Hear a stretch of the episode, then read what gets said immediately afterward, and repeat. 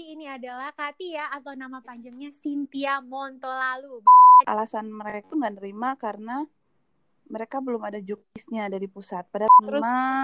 terus masuk CPNS di penempatan di Dinas Sosial Kota Manado.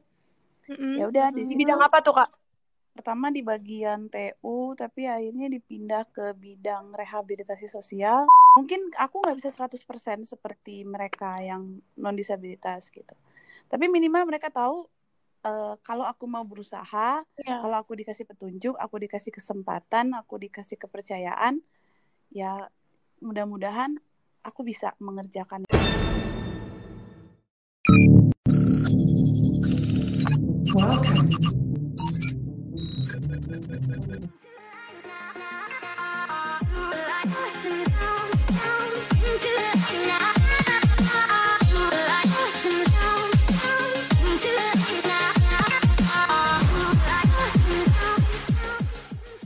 Factor Podcast.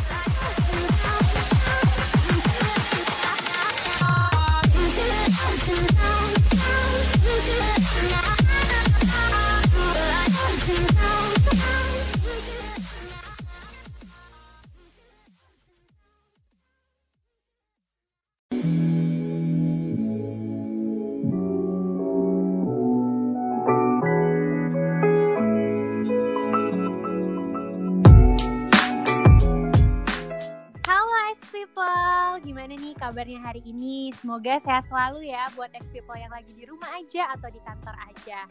Dan hari ini X Factor Podcast sudah masuk ke episode yang kedua, edisi BBC atau Bincang-Bincang Ceria. Dan hari ini masih bersama dengan gue Titi dan juga Nem. Hai Nem. Hai Titi. Yo, dong. Dan hari ini kita akan bertugas untuk mengisi podcast episode kedua hari ini. Oke, Nem, ternyata hari ini tuh kita punya bintang tamu. Asik, Asik. bintang tamu ya, udah kayak acara iya bener-bener. Mm, Kita punya bintang tamu spesial hari ini karena beliau, wah, kayaknya tua banget ya aku bilang beliau. Jadi sosok wanita ini nih sangat spesial tentunya, Nem karena dia merupakan salah satu teman disabilitas netra yang berhasil masuk PNS. Wow. Keren banget. Gimana nih menurut kamu Keren banget. hari ini bintang tamu kita? Eh, yang kita tahu ya secara kalau aku aja nih mungkin kalau mau daftar tuh belum tentu keterima karena dari sekian banyak rib- beribu-ribu orang tuh pasti pada mau masuk PNS dan Mm-mm. narasumber bintang tamu kita kali ini tuh berhasil masuk PNS dengan eh, bisa dibilang ada sesuatu kekurangan tapi dia juga punya banyak kelebihan ya di samping itu iya, benar. yaitu, benar. Eh, Ah, tunanetra iya, benar. Jadi teman netra hari ini tuh dia udah berhasil mengulik faktor X yang ada di diri dia loh sampai akhirnya dia berhasil nih buat mencapai status sebagai seorang PNS. Karena tentunya orang Indonesia aja nih berlomba-lomba banget, Banget, kan banget. buat jadi PNS. Iya, apalagi zaman dulu tuh, eh zaman dulu eh seseorang dikatakan sukses oleh tetangga kalau eh anak saya PNS loh itu kayaknya sesuatu Hmm, banget. Benar, benar. Bahkan sampai sekarang itu PNS masih sangat diidam-idamkan. Benar, kayak, karena Wih, kalau misalkan menantu gue eh, PNS nih pasti udah menantu idaman. iya, karena terjamin ya hidupnya. Iya, hidupnya dari dari pas awal masuk kerja bahkan sampai pensiun pun tetap ditanggung loh, tetap diapresiasi sama pemerintah.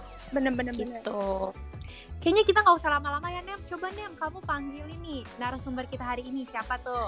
Katia, Halo Kayak manggil- kayak manggil temen ya. Katia kan kita kalau di X gitu. Factor langsung temenan. Iya ya. Katia main yuk. Main-main podcast yuk Katia. Ayo, siapa takut. Iya, X Factor. Jadi ini adalah Katia atau nama panjangnya Cynthia Montolalu. Bener nggak nih Katia? Nama sebenarnya itu bukan nama panggilan. Oh. Eh iya. maunya di ini ya, maunya di nggak mau diketahui identitasnya ya. Waduh. Jadi kayak ini ya, wanted ya. Mungkin Katia bisa nih sapa-sapa untuk ex people atau eh, untuk yang ad- yang jauh di sana. Mm-mm. Siapa tuh? Siapa ya? ya, halo ex people, semoga obrolan hari ini bisa menjadi ins apa namanya eh, berdampak lah, mungkin bisa Inspirasi. menginspirasi. Amin. Amin. Amin amin. Mm-mm. Amin. Karena Katia hari ini adalah salah satu narasumber yang sangat inspiratif tentunya buat ex people yang dengerin podcast kita hari ini. Wow, jadi malu. Nah, sebelumnya kita ngulik-ngulik Katia lebih dalam lagi, aku punya pertanyaan nih buat Katia. Oke, silahkan. Udah siap gak Katia nih? siap, siap, siap, siap. Katia, Mm-mm. Katia sebenarnya waktu kecil tuh punya cita-cita apa sih gitu sampai akhirnya ada di titik ini gitu. Cita-cita apa ya? Dulu tuh waktu kecil kalau ditanya orang em, punya pengen anak lain kan pengen jadi dokter, pengen jadi ini, Mm. pengen jadi itu. Cita-citaku mah berubah-berubah. Iya benar. Dia kayak kecil tuh punya banyak cita-cita yang Ya, eh, biasa waktu gede nggak ada tuh yang tercapai satu pun. pokoknya cita-citanya ya pengen jadi eh, orang yang bisa mandiri sih. Kalau kalau kalau sekarang aku flashback ke belakang ya, Mm-mm. aku pengen pengen Mm-mm. jadi ini pengen jadi itu intinya sih sebenarnya sebenarnya pengen jadi pengen jadi orang yang mandiri gitu Iya, benar-benar. Benar. Aku suka banget nih. Baru kali ini denger denger orang nanya cita-cita jawabnya pengen Mandiri. Biasanya apa kak biasanya? Ah, biasanya kan, aduh mau jadi dokter, Ah, mau iya. jadi pilot. kecil kan gitu atau pengen jadi jadi, pilot tapi kan nggak bisa tuh nanti Ah. bawa pesawat bisa sih ada Siapa tahu kan, naik. Mungkin bisa kak dulu kalau di Kidzania yang buat anak-anak kecil. gitu nih Iya. Lucu nem. tapi ada kok pilot tunanetra pernah ke Jakarta. Oh iya, wow. Ya, dari Amerika tapi cuma kan ya gitu deh. Itu eh, Hmm. faktor apa ya? Banyak lah nggak mungkin jadi profesi mungkin cuman mem- membuktikan aja bahwa bisa gitu. Tapi untuk jadi profesi nggak tahu juga deh iya. Oke, baiklah. Katia, by the way nih, ternyata Nem, Katia nih satu kampung loh sama aku. Wow, oh iya iya bener-bener coba saya. ex people Iya. tahu nggak dari nama marganya nih? Kira-kira dari mana?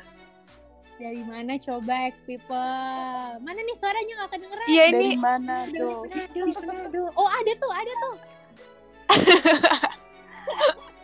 Suara dibuat-buat sendiri. Aduh. dari mana tuh kak? Jadi- Katia. aku dari Mana tuh?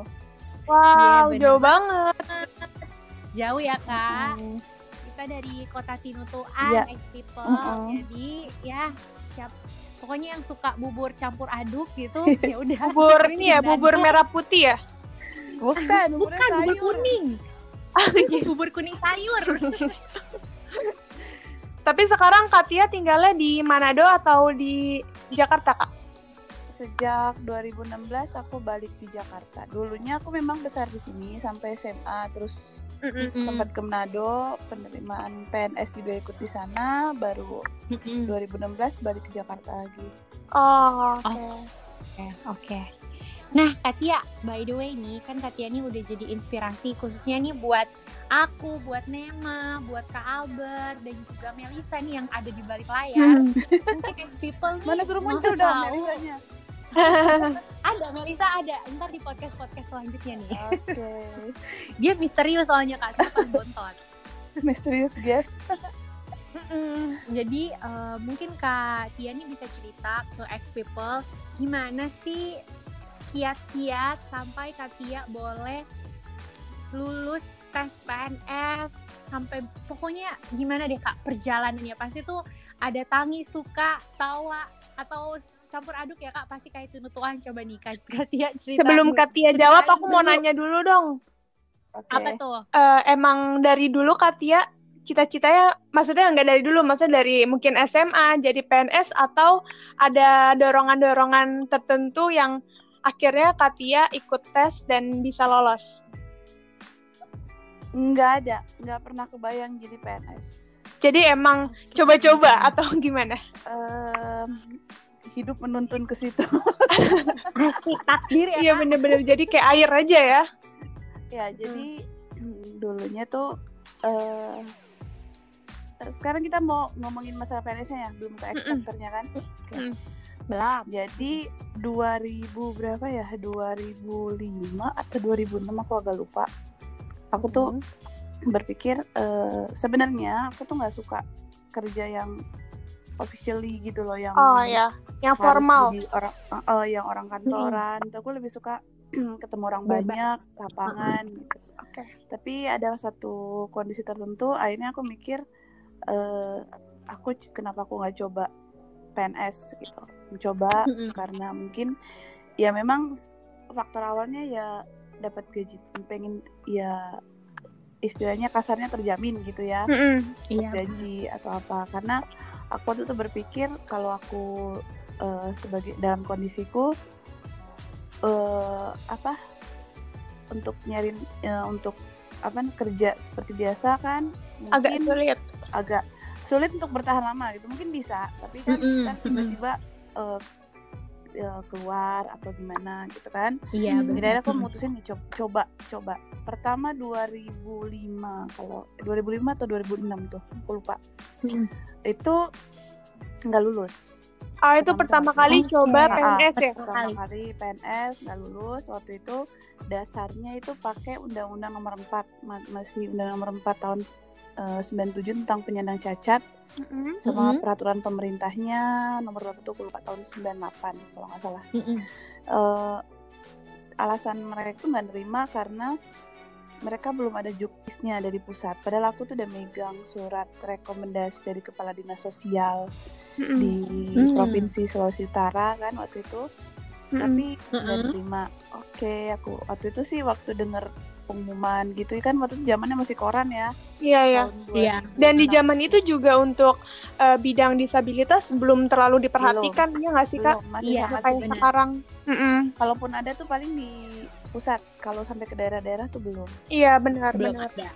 kalaupun ada di daerah itu mereka udah honorer di situ misalnya berapa tahun jadi guru Oh, nah, iya, iya. ikut pengangkatan seperti itu tapi kalau eh, kayak jalur yang aku tempuh tuh belum waktu itu tuh juga kan semua berkas kirimnya lewat pos yang gitu-gitu Mm-mm. Ya internet belum ini ya semaju sekarang. belum dulu harus Belum. ke kantor eh, dinas tenaga kerja ngambil kartu kuning terus harus Hmm. eh, tes kesehatan belum lagi yang harus selain lewat pos ada harus ke ke sana kemari lah gitu banyak yang harus dilakukan gitu. Kayak sekarang semua serba online kan. Terus Online. itu nggak lulus begitu lihat di koran lihat diliatin. Dibaca orang nah. Mm-mm. eh, sempet apa ya ya kok nggak sih gitu sedih gitu.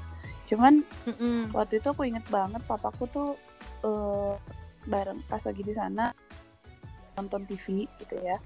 Eh, Mm. terus ada berita-berita bahwa ada orang sampai bunuh diri karena nggak lulus PNS karena Ya dia sudah honorer berpuluh-puluhan tahun nggak Mm. lulus eh, akhirnya bunuh diri gitu. Terus gitu gitu. Terus Mm, sampai aku iya, dibilangin sama papaku bahwa "Ka- kamu lihat berarti mereka jauh lebih membutuhkan pekerjaan itu. Ada orang-orang Ya, yang jauh benar, lebih benar. membutuhkan pekerjaan itu. Kalau memang kamu sekarang nggak keterima ya em, apa namanya Eh, mungkin belum saatnya Iya benar. ya, itu aja Belum jadi porsinya Kati ya ya, gitu belum waktu belum belum itu. rezeki kamu di situ Mm-mm. jadi jangan jangan jadi kecil hati jangan kecewa ya udah aku pikir udahlah gitu Eh, tahun Mm-mm. depannya aku dapat informasi penerimaan ada jatah Mm-mm. penerimaan ini kita pakai jalur umum ya aku jalur umum bukan jalur disabilitas Oh, Heeh. keren Cuma- banget. Oh dikirain aku Kak Tia eh, emang daftarnya jalur disabilitas karena itu kan emang ada kuota tersendiri kan ya kak? Iya, kalau sekarang dipisahin ya. Kalau zaman aku itu hanya dibilang eh, gini pengumumannya secara umum, terus dibilang diberikan kuota satu orang tunanet eh, disabilitas gitu aja. Iya. Oh, Nggak ada iya. persyaratan pembedaan apa eh, satu orang di provinsi sama satu orang di Mhm. Kota Manado. Aku waktu itu milih di Kota Manado dan eh, yang lucunya waktu itu tuh kalau untuk non disabilitas itu minimal SMA. Tapi kalau buat disabilitas dibikin minimal S1. Oke. Kok ya, minimal S1. Nggak tahu deh. Ya waktu itu akhirnya aku ikut. Waktu itu kalau nggak salah formasinya pekerja sosial sama beberapa ada beberapa formasi aku lupa. Pokoknya masuknya di dinas sosial. Nah di situ aku ikut aku coba ikut tahapannya mulai dari kirim berkas. Mm-mm. Eh, itu udah nggak ada pertanyaan-pertanyaan lagi tuh pas daftar. Udah nggak ada yang bilang. Kayak waktu itu kan aku harus nerangin tentang hak penyandang disabilitas. Nah waktu itu masih penyandang cacat ya namanya orang bilang Ya, ah, ah, Hmm. benar. aku masih harus nerangin. Tapi yang kedua ini enggak nah karena aku udah dapet istilahnya pencerahan ya bahwa eh, jangan terlalu ini ya kayak yang Berharap. uh, berharap istilahnya kalau Tuhan izinkan pasti bisa masuk itu aja gitu aku Iya, waktu itu benar. jalan ini enjoy aja Eh, nggak ada deg-degan atau apa cuma ya belajar belajar Cari-cari tahu gitu dulu kan masih belum kayak sekarang aku sampai yang namanya beli buku undang-undang Ya, buku Terus. PNS ya. terus Kayak cari PNS. oh, oh, Kiat sukses. contoh-contoh jadi PNS. soal-soal gitu terus masalah psikolo apa psikotes aku bingung waktu itu ya udahlah aku pikir sampai is- itu juga sama aku harus ngulang dari awal kan karena kartu kuning udah Heeh. nggak berlaku harus ngurus surat keterangan kelakuan baik Mm. eh, kesehatan Berarti eh, waktu tes itu kan secara umum, berarti kan tesnya tertulis ya? Iya, jadi pas hari H di sebelum hari H tuh aku Iya. ketemu panitia dan mereka bertanya, Mm-mm. "Kamu dengan kondisi kamu gimana? Kami mengizinkan kamu bawa pendamping. Kamu boleh bawa Oh, pendamping Oke. Eh, Ya. supaya kamu nyaman. Tapi Mm-mm. nanti eh, ada satu petugas yang akan mengawasi gitu loh. Iya, iya. nggak begitu? Mau dicarikan pendamping atau bawa sendiri? Aku bilang bawa sendiri aja deh gitu. Oke, Hmm. jadi aku udah dibilangin aku bakal aku siapin segala sesuatunya seperti biasa sebagai seperti calon calon-calon pelamar yang non disabilitas. Em, aku aku hubungi pendamping dan aku di- jadi di- aku dipisahin di satu ruangan. Di satu Hmm, ruangan ada yang bacain dan ada yang tulisin jawaban aku. Tapi ya deg-degan karena iyalah sendiri. Aduh, kalau kayak gitu lebih lebih lebih deg-deg sur nggak sih kak? ya Karena- itu justru deg-degan banget. Karena kan eh, dia kan dengerin kan. Bukan Iya. bukan masalah mendengarkan aja. Tapi dia jadi kayak notice banget oh ini baru pengen tahu nih. Jadi kan bukan cuma ngawasin sekedar gitu Iya. jadi bener-bener yang ngawasin bukan cuma penasaran juga. "Eh, eh, pengen tahu gitu gimana sih nih cara kerja dia gimana Nah, kayak Ya gitu ampun. Terus sama- ternyata seru juga ya. Terus kak. ya untuk psikotes ada beberapa yang bentuknya grafik Em, temen aku yang dampingin ini coba coba coba untuk ngejelasin mm-mm. tentang grafik itu. Jadi dia biasanya nerangin posisinya ini ada gambar bulat di sini tanganku diambil kan? Nah, ya. bilangin nih tangan bulat sini di sini ada pertanyaan ini ini ini. Jadi aku harus menggali imajinasiku kan? Ya, selama membayangkan. Heeh, bayangkan. Selama aku bisa jawab ya aku jawab. Ya aku bilang ke petugas yang dampingin maaf pak. Selama saya bisa jawab saya jawab. Tapi ketika ini nggak masuk ke imajinasi saya ya saya nggak jawab Nggak jawab. Jujur banget ya kak. ya makanya kayak Terus? gitu terus berapa saat kemudian kalau nggak salah Desember 2007 keluar ya puji Tuhan dari kan diurutin nilai tuh puji Tuhan aku masuk dalam 10 besar Wih, dan keren. itu digabung sama semua jadi nggak Iya, keren ada, banget. nggak ada nggak ada pemisahan Ah, ah, kak berarti kakak merupakan salah satu disa satu-satunya disabilitas nih yang masuk ranking 10 besar. Eh, kalau di Manado kan ada yang ngelamar dua satu nggak diterima satu aku. Jadi kalau yang di Sulawesi Utara ada juga yang tingkat provinsi satu yang ngelamar. Tapi aku nggak tahu dia eh, masuk ranking apa enggak aku kurang kurang tahu. Oke. cuman aku taunya karena cek di koran kan nama-nama terus diumumkan terus sama waktu ke pemkotnya di papannya ada ada nama Oh iya kan sama bisa skor ditempelin ya kak. Eh, eh, nama sama skorsnya gitu. Ini keren loh Katia. Ini keren aku- banget. 10 besar. Berarti kan yang di bawahnya eh, non disabilitas kan ya? Ha-ha, Iya. ha-ha. makanya kan Katia ikutnya jalur umum, iya bukan jalur pen... ha-ha. Wah mantep nih bisa jadi inspirasi banget ya buat kita semua. Kalau yang paling aku salut tuh walaupun teman-teman aku udah sekarang ini mulai banyak lah uh, punya relasi sama teman-teman disabilitas. Dan aku lihat mereka tuh semangatnya tuh tinggi banget loh kak. Walaupun misalkan secara fisik ada keterbatasan tapi intelektual uh, bahkan semangat mereka melebihi yang Lebih, non disabilitas gitu. Benar-benar Mm-mm. makanya aku tuh salut banget loh harus belajar nih dari Katia dan juga teman-teman yang lain gitu. Waduh. lanjut Katia sharingnya aku jadi curious banget nih sama Katia Ya lanjut yang masalah itu ya PNS ya. Akhirnya Iya. terima Terima, terus terus masuk CPNS di penempatan di Dinas Sosial Kota Manado. mm-mm. Ya udah di di bidang apa tuh kak? pertama di bagian TU tapi akhirnya dipindah ke bidang rehabilitasi sosial di bawah Hmm, seksi penyandang cacat waktu itu namanya masa nama Mm-mm. ininya. Oke. Berarti Katia dulu stay di Manado dong Iya, waktu kerja. Oke. Terus Kak lanjut. ya biasa habis itu ngikutin dulu namanya prajabatan. Prajabatan juga ya aku disabilitas sendiri kan. Eh, Mm-mm. Ya aku berusaha untuk apa ya?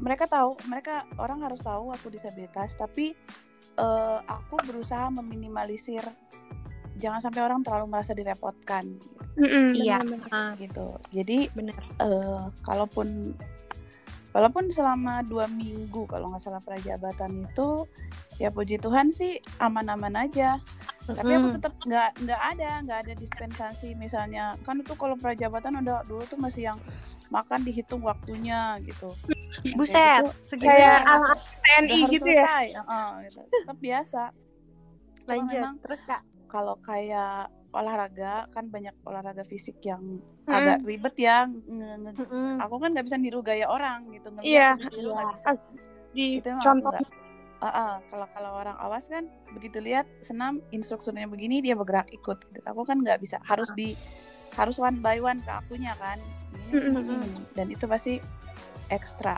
waktu kan Nah, aku kalau yang pas kegiatan itu aku nggak ikut dibarengin sama para bumil Buset. Oh alah. para bumil kan Ada ikut ya ya. udah jadi aku duduk-duduk sama bantuin, para bumil sambil menyemangati mereka olahraga Aduh, Lucu, lucu. bumil-bumil. Terus Kak, terus ya udah habis itu balik ke dinas sosial seperti ya tugas seperti biasa Hmm, Nah. oke. Pas kerja itu ada mungkin orang ngelihatnya kayak oh ini nih tunanetra jadi harus di apa dituntun lebih atau biasa aja gitu kak sama lingkungannya. kalau di dinas sosial itu karena udah banyak orang yang memang punya background dari sosial Oh, iya, waktu bener-bener. itu uh Mm-mm. peksos gitu mereka, mereka enggak sih cuman mereka nanya Tia kalau butuh apa atau ada mau sesuatu atau ada yang ada yang harus ditanyakan ngomong aja nggak apa-apa Oh, oke. Jadi mereka udah lebih mengerti ya Kak kondisi dan situasi. iya Mm-mm. Oke. Katia, aku mau nanya dong, Mm-mm. selama Katia nih kerja sebagai PNS, tantangan yang paling sulit gitu yang Katia hadapi itu apa? tantangan yang sulit itu ya meminim- meminimalisir membesarkan eh apa mem- tidak apa ya eh misalnya Mm-mm. em, apa ya kalau sekarang kan aku di Jakarta nih di Badan Penghubung Badan Mm-mm. Penghubung Pemda Sulawesi Sulawesi Utara di Jakarta Mm-mm. Eh, aku dapat di bagian tata usaha di KPK Mm-mm. yang agak sulit itu ketika kita me- meminimalisir kelebih kekurangan kita. Oke. Jadi Seperti- misalnya, misalnya ketika aku disuruh Cynthia bisa bikin surat ini, Mm-mm. Em, gimana caranya untuk mem- orang jangan gini loh. Oh dia nggak bisa bikin itu karena dia tunet, tunanetra, jadi dia nggak bisa. Mm-mm. eh, mungkin aku nggak bisa 100% seperti mereka yang non disabilitas gitu. Tapi minimal mereka tahu eh, kalau aku mau berusaha, Iya. kalau aku dikasih petunjuk, aku dikasih kesempatan, aku dikasih kepercayaan, ya mudah-mudahan aku bisa mengerjakannya walaupun nanti mungkin finishingnya ada bantuan orang Ada bantuan. Mm-mm. Ah. Oke. itu yang Bener-bener. agak agak Mm-mm. sulit ketika aku pernah tanya kamu bisa ngeprint bisa Nah, tapi ketika ngeprint itu eh, gimana caranya supaya printan ini bagus gitu kadang-kadang kan Iya. lens eh, ininya ya Iya, layoutnya beda atau apa Iya Iya. benar-benar. Terus miring kalau misalkan posisi kertasnya salah. Heeh, ya nah kan? itu walaupun aku harus butuh bantuan orang orang-orang lain tapi jangan sampai mereka bilang jangan suruh Cynthia ini deh soalnya dia nggak bisa gini Ah, karena dia iya, tunanetra. iya. jangan Jadi suruh dia istilahnya ini deh. untuk menyamakan kemampuan Katia sama yang menyetarakan disabilitas Ah, ya. menyetarakan kan kesetara nggak berarti sama kan Iya Iya, benar-benar. betul, betul. Setara.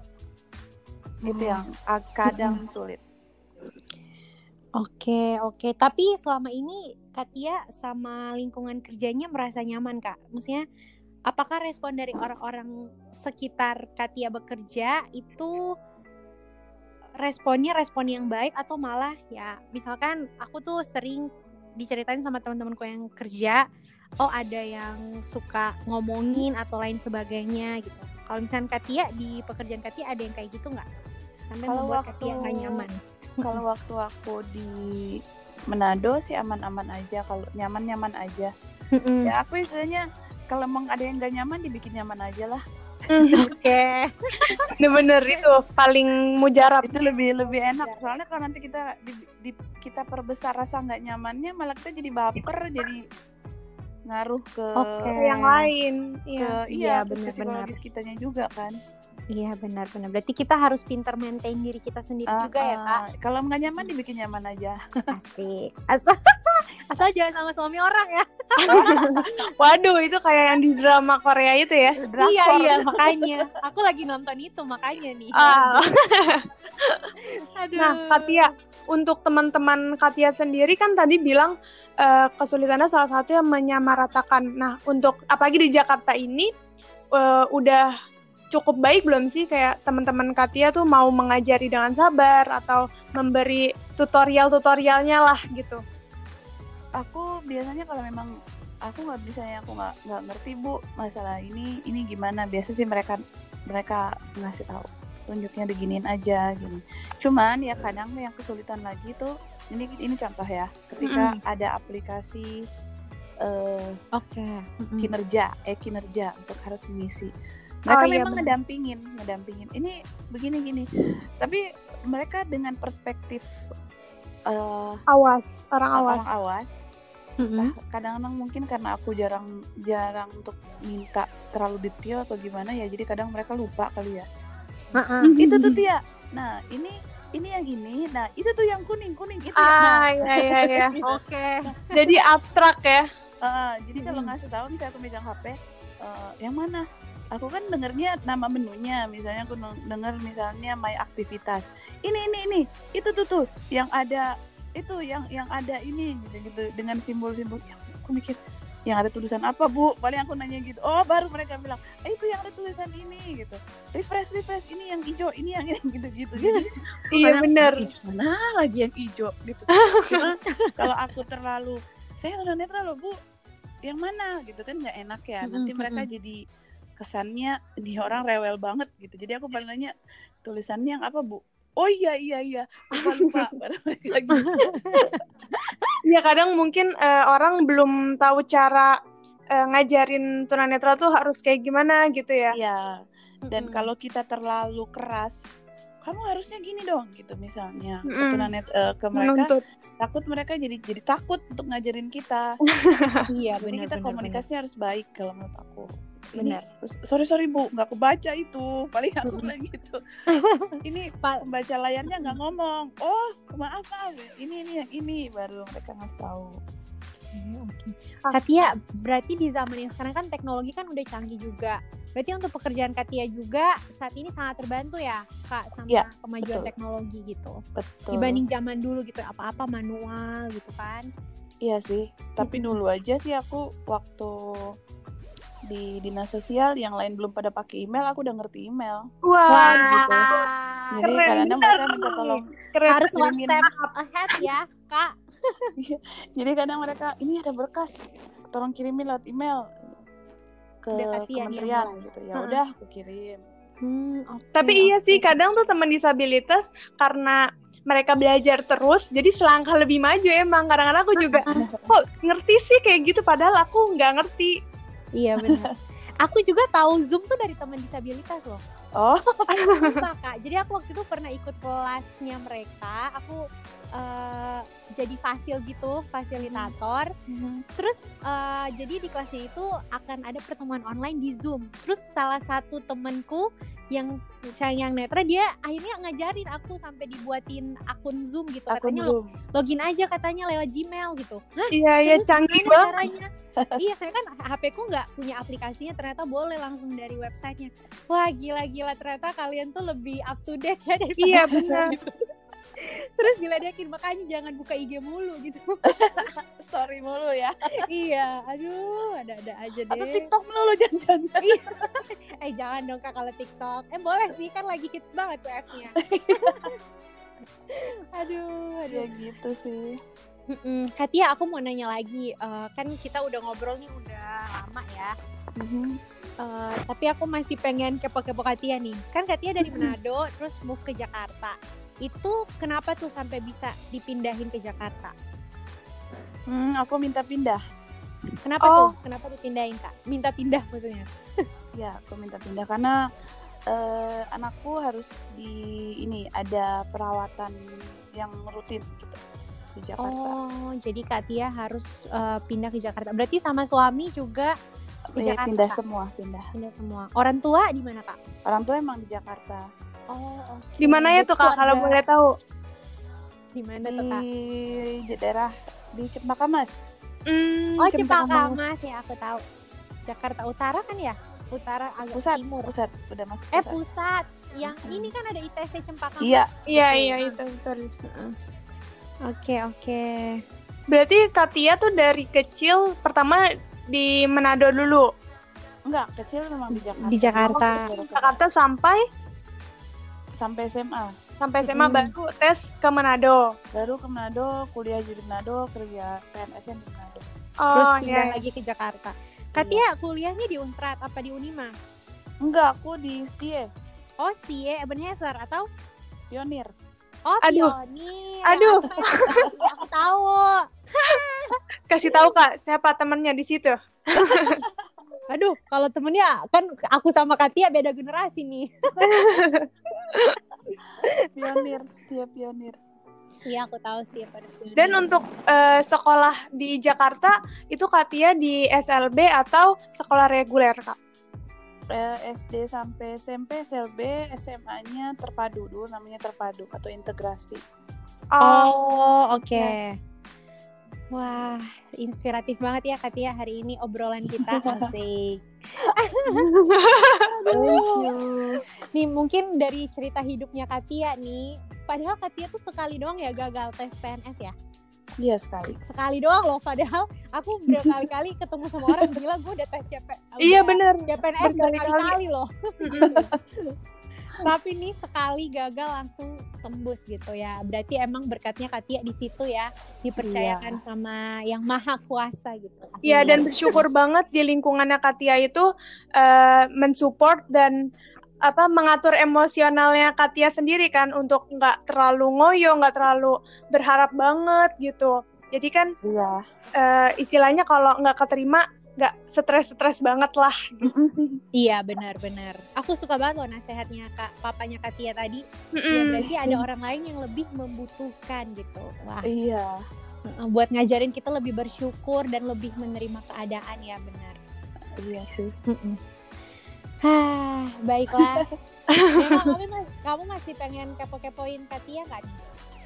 Eh, mungkin Oke. nanti kalau ada yang tiba-tiba muncul aku tanya personal aja kali ya. oke Katia by the way punya Instagram nggak? Ah iya bener Punya- kak. punya Nah apa tuh kak namanya biar di follow sama ex people yang ada di sini nih? eh Tia underscore SLY Tianya Tia. THIA Oh THIA underscore SLY. Ah. Oke. Oke. Tuh jangan lupa ya buat ex people follow YouTube juga punya YouTube Instagram. Oh, apa YouTube tuh? punya juga kak. Silakan silakan kak. Silahkan kak promosi kak. Aduh jadi promosi. Iya nggak apa-apa. Biar inspiratif kan. Hmm. Ya YouTube-nya Cynthia Cynthia Sli. Jadi S Y N T H I A S L Y nyambung. Oh, Apa tuh konten YouTube-nya kalau boleh tahu? Jadi nanti Kon untuk konten teman-teman YouTube-nya konten YouTube-nya masih gado-gado.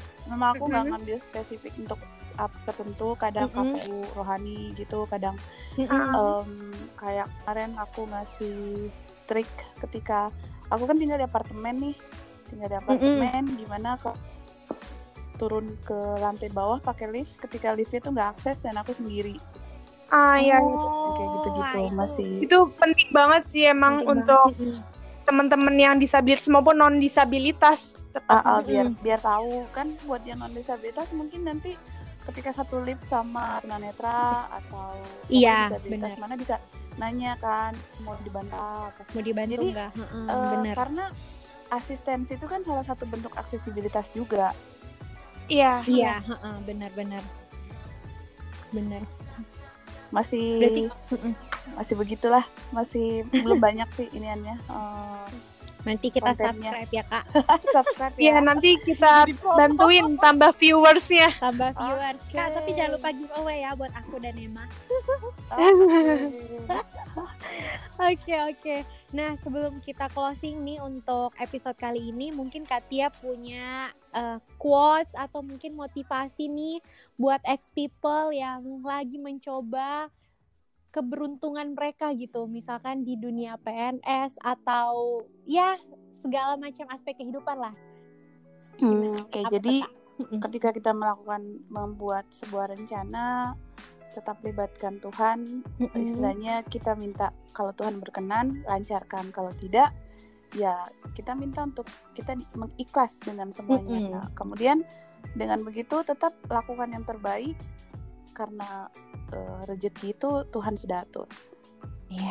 dan sudah suka banget aku suka banget Keren keren. Katia Kak Tia ini kayaknya calon ini ya, calon pemimpin agama ya rohanian banget. mantap iya iya benar-benar karena emang segala sesuatu Tuhan tuh harus dilibatkan biar lancar Amin, amin. kalau kalau dari benar. awal kita udah minta terus nggak nggak sesuai rencana kita kan kita jadi udah tahu berarti ya begini belum rezeki kita bukan bagian kita gitu jadi Mm-mm, kita nggak- benar, nggak benar. nggak down banget gitu ketika down pun kita tahu berarti mungkin Tuhan nggak izinin gitu. Iya benar-benar. Wah keren banget Kak Tia. Udah istilahnya secara secara karir udah oke, kerohanian oke. Wah nih iya aduh idaman banget idaman Kita kasih tepuk tangan dulu nih sama Kak Tia ya.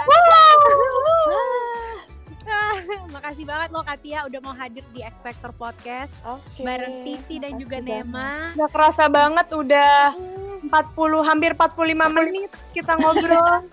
Kita udah cicat-cicat dari tadi dan semoga Katia sehat selalu sama anaknya, sama suami, Amin. Dan semoga kita bakal tetap ngisi X Factor Podcast bareng Katia mungkin di edisi X Factor of Love ya gitu. Bisa ya Katia? Iya. boleh silahkan silahkan. Boleh ya. Jadi kita bisa Boleh belajar aja. nih tips and trick gimana sih pacaran ala Katia dan suami. Asik. Mungkin nanti yang kita-kita kita-kita aku terutama sama Titi kan bisa belajar ya dari Katia Iya. gimana cara menggaet cowok. Waduh. Enggak gimana kan Katia ini rohani banget. Gimana sih Katia buat tahu nih, eh kayaknya nih dia jodoh dari Tuhan nih, asik. Ini pertanyaannya jujur banget ya. Kayaknya harus dijawab sekarang sih. Aduh, curcol kayaknya dia eh jangan nih, biar ex people tuh penasaran gitu kan buat Oh iya iya iya. kita di Sector of Love gitu. Biar Oh. dengerin ya. oke Jadi ditunggu ya episode sama Katia edisi X Factor of Love gitu.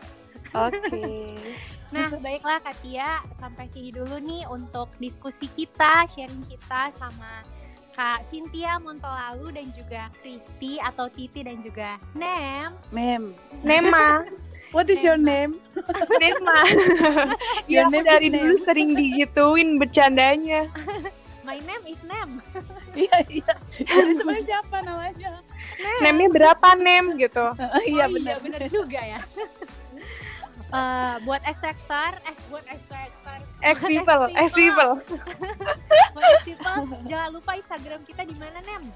Di X Factor Podcast karena udah mulai banyak eh, isi isinya, mulai banyak isinya nih. Ada yang penasaran mungkin muka Nema atau mukanya Titi. Hmm, Muka Albert, muka Mel. Ada juga mukanya si Albert. Muka iya ada ada. Nah, nanti Katia juga jangan kaget ya, Kak tiba-tiba mukanya ada di Instagram kita.